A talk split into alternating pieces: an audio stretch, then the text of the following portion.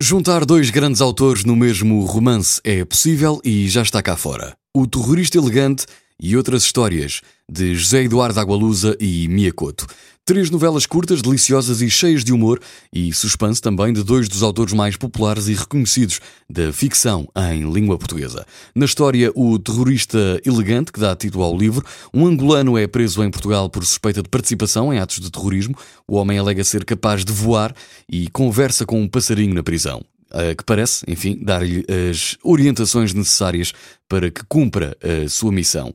Venho aqui para matar, é assim que o protagonista de Chovem Amores na Rua do Matador, a segunda história, pretende finalmente fazer as pazes com o seu passado, matando as três mulheres da sua vida.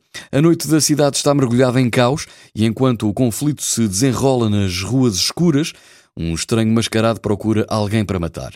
Em A Caixa Preta, a terceira história, que foi escrita em lugares diferentes, gerações da mesma família são obrigadas a enfrentar os seus segredos mais bem guardados. As três novelas que constituem este livro têm por base peças de teatro escritas em conjunto pelos autores José Eduardo Agualusa e Mia Couto e encomendadas pelos grupos de teatro A Barraca, de Lisboa, e Trigo Limpo, de Tondela. José Eduardo Agualuz e Mia Couto juntam-se neste, neste romance, nestas três novelas, para proveito e alegria dos seus leitores. O Terrorista Elegante e outras histórias.